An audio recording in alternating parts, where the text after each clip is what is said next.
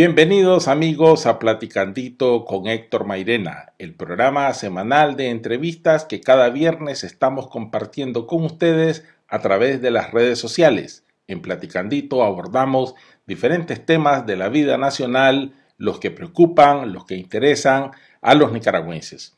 El día de hoy estaremos conversando con José Antonio Peraza, quien es director ejecutivo del Movimiento por Nicaragua, politólogo además, que ha estado profundamente involucrado en los últimos meses en la formulación y en la sistematización de las propuestas de reformas electorales que distintos sectores de la sociedad nicaragüense han planteado.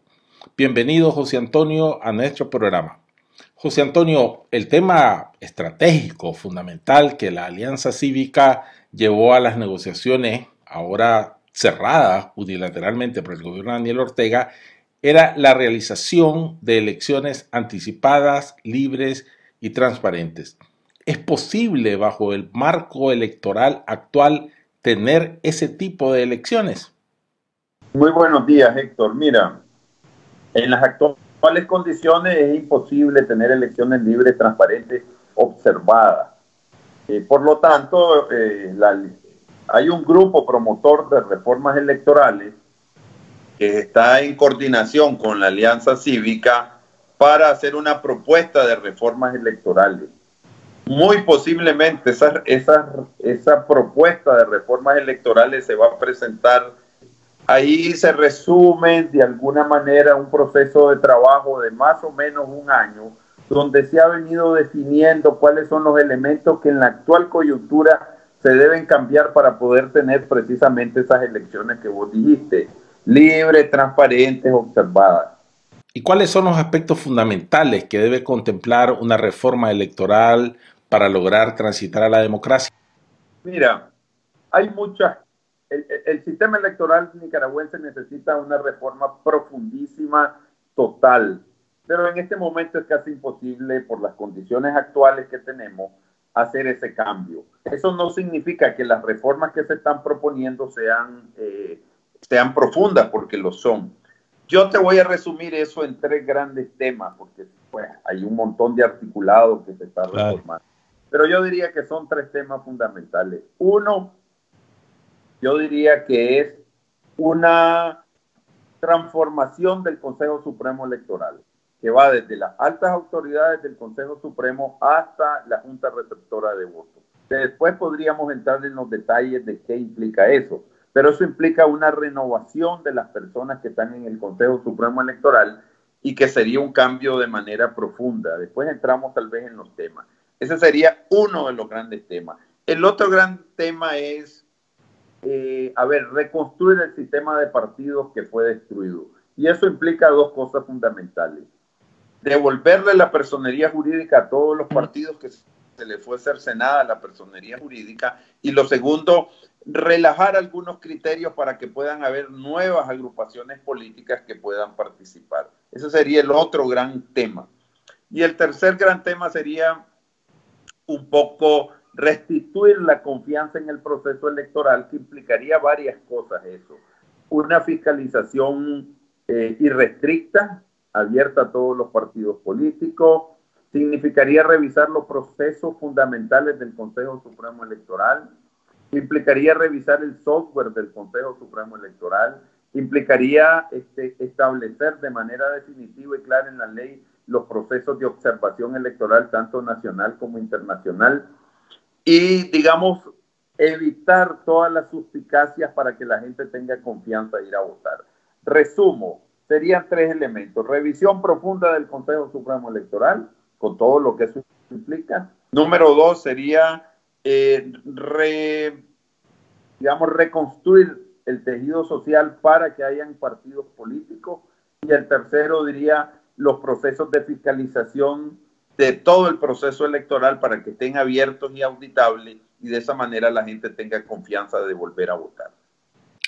¿Renovación o sustitución total de los actuales miembros del Consejo Supremo Electoral? La propuesta, Héctor, es que haya un cambio total de los magistrados. Ahora, ¿cuáles van a ser los criterios para renovar esos magistrados? yo diría que de la parte democrática no hay ningún problema en entrar en un proceso de renovación profunda con definiciones claras de cuál es el perfil de magistrado que queremos, que normalmente es lo que sugirió la Unión Europea, que más o menos es, a ver, son personas con calidades profesionales comprobadas en los temas electorales y además que tengan una trayectoria, digamos, de transparencia y, digamos, cierto comportamiento ético en el ámbito político. Ahora, imponerle eso al Frente Sandinista en este momento es casi imposible. Por supuesto que la confianza en la institución que cuenta los votos es fundamental para que los ciudadanos acudamos a ejercer ese derecho ciudadano. José Antonio, mencionaste restitución de la personalidad jurídica a los partidos que se les ha despojado y la flexibilización de los criterios para conformar nuevos partidos políticos. Pero, ¿contempla algo la reforma electoral que ustedes proponen alrededor de la suscripción ciudadana?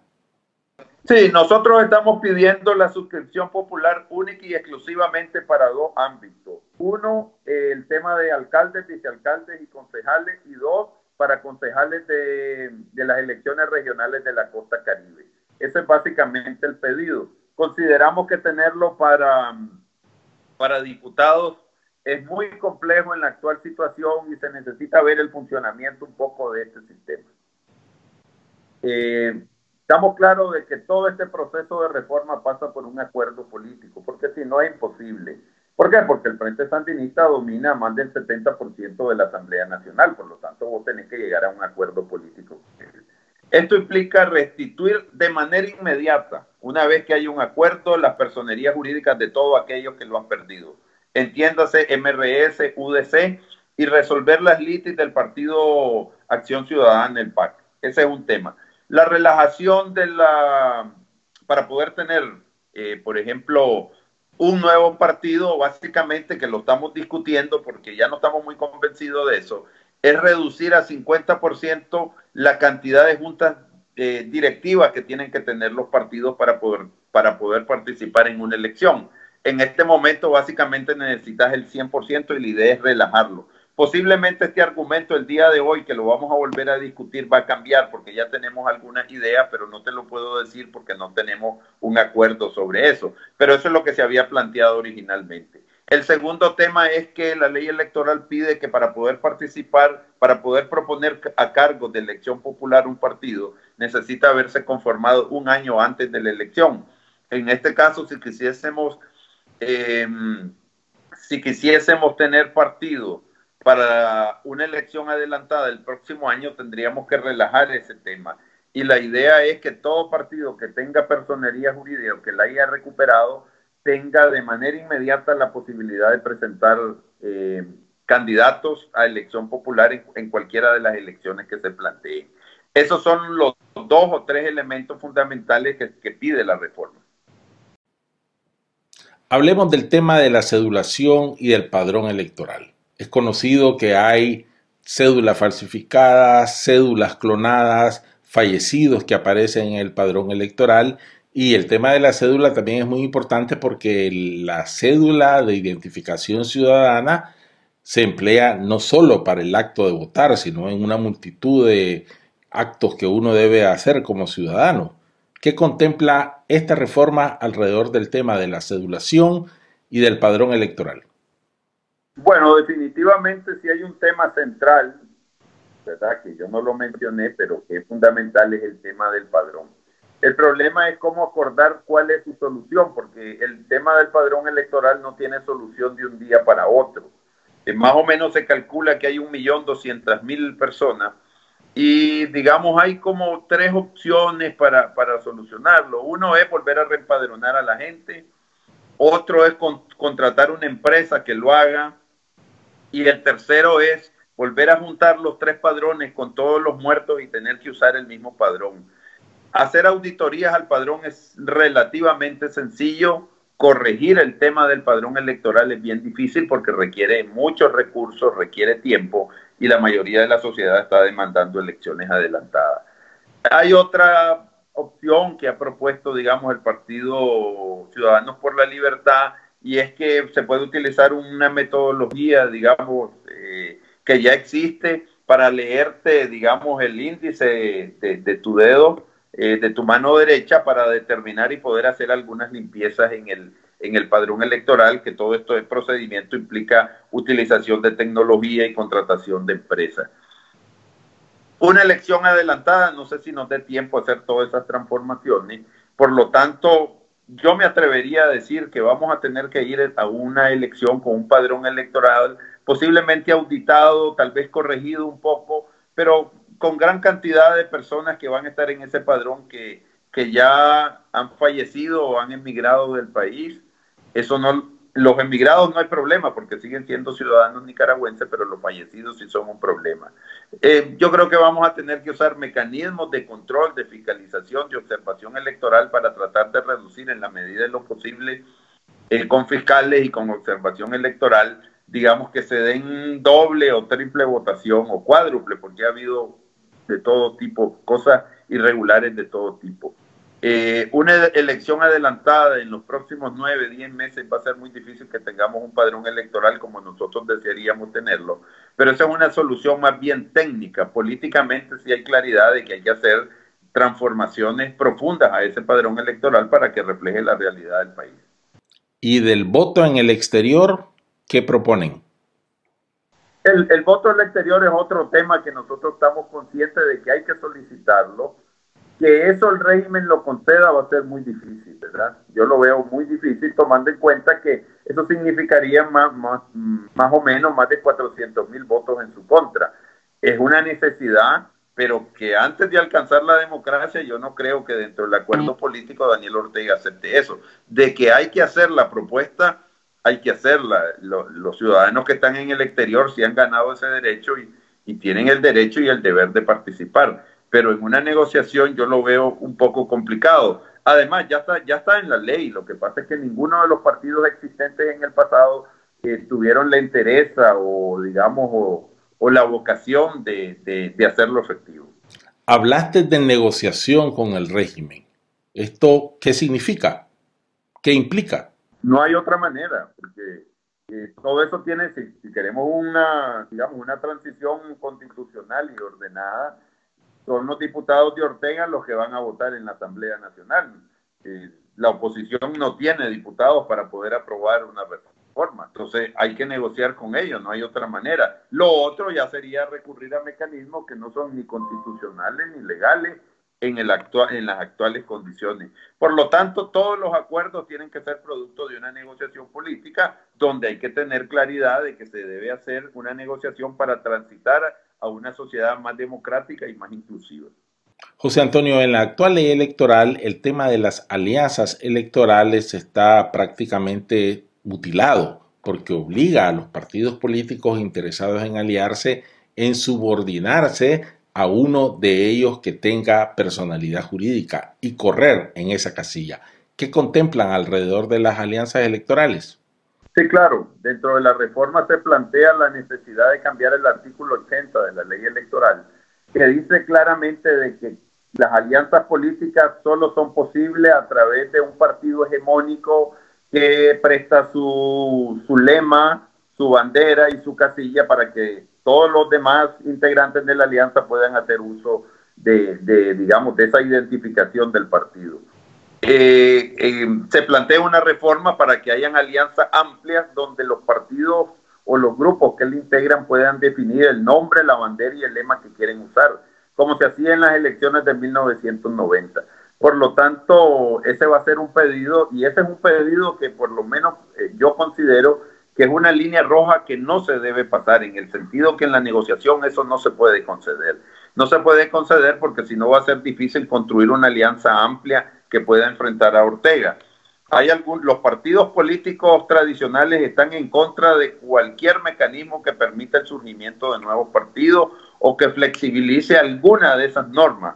Yo creo que parte de la negociación importante va a ser pedir que se flexibilice el artículo 80 y que se permitan alianzas amplias donde las alianzas definan cuál va a ser su nombre, su lema y en qué casilla van a, van a correr. ¿Qué partidos políticos tradicionales han expresado esa resistencia?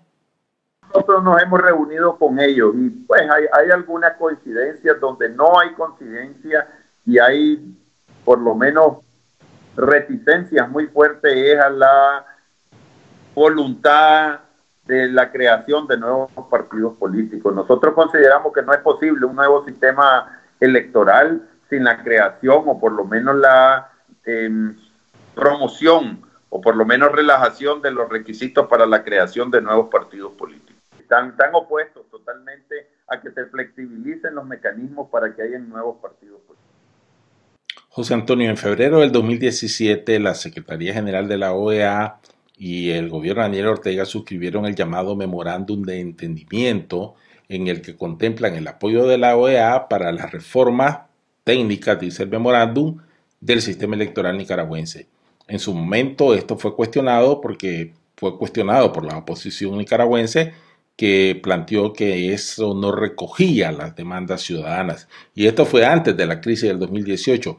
Pero se sabe algo, ¿qué hay de este memorándum de entendimiento? ¿Qué involucramiento ha tenido o tiene la OEA? Bueno, en realidad la OEA nunca dio ninguna, ninguna recomendación técnica sobre cómo debían ser las reformas. Nunca lo, nunca lo dio ni lo ha dado. Básicamente lo que propuso la OEA era de que ellos iban a contratar un grupo de expertos para que ese grupo de expertos consultara a todos los grupos y hacer una propuesta que más o menos tuviera cierto consenso.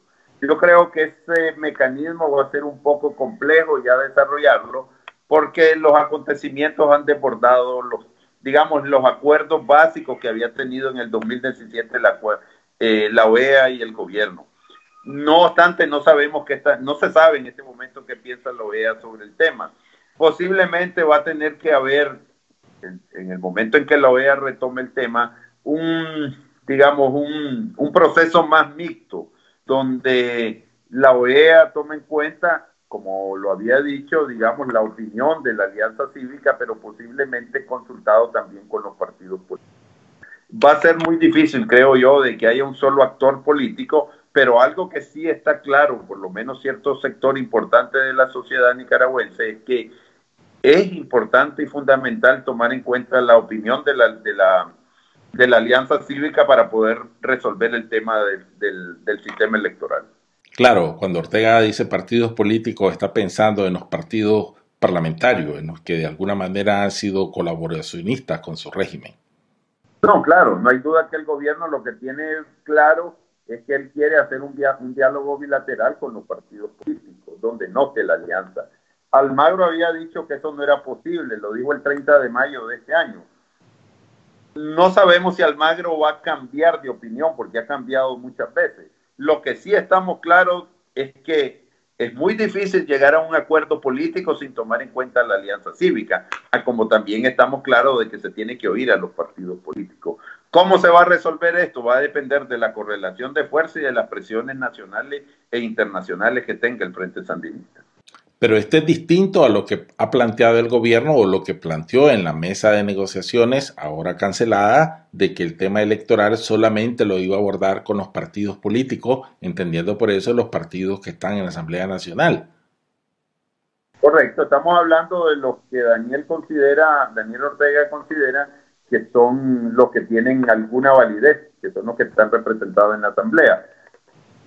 Pues yo creo que tiene mucho más validez la alianza porque yo creo que agrupa una cantidad mayor de opinión favorable en la nación. Pero esos son temas que van a ser producto de la negociación. Muchas gracias, José Antonio, por tus declaraciones. Nos has transmitido información de mucho interés y que sin duda contribuirán a un mejor conocimiento en la sociedad nicaragüense de este importantísimo tema.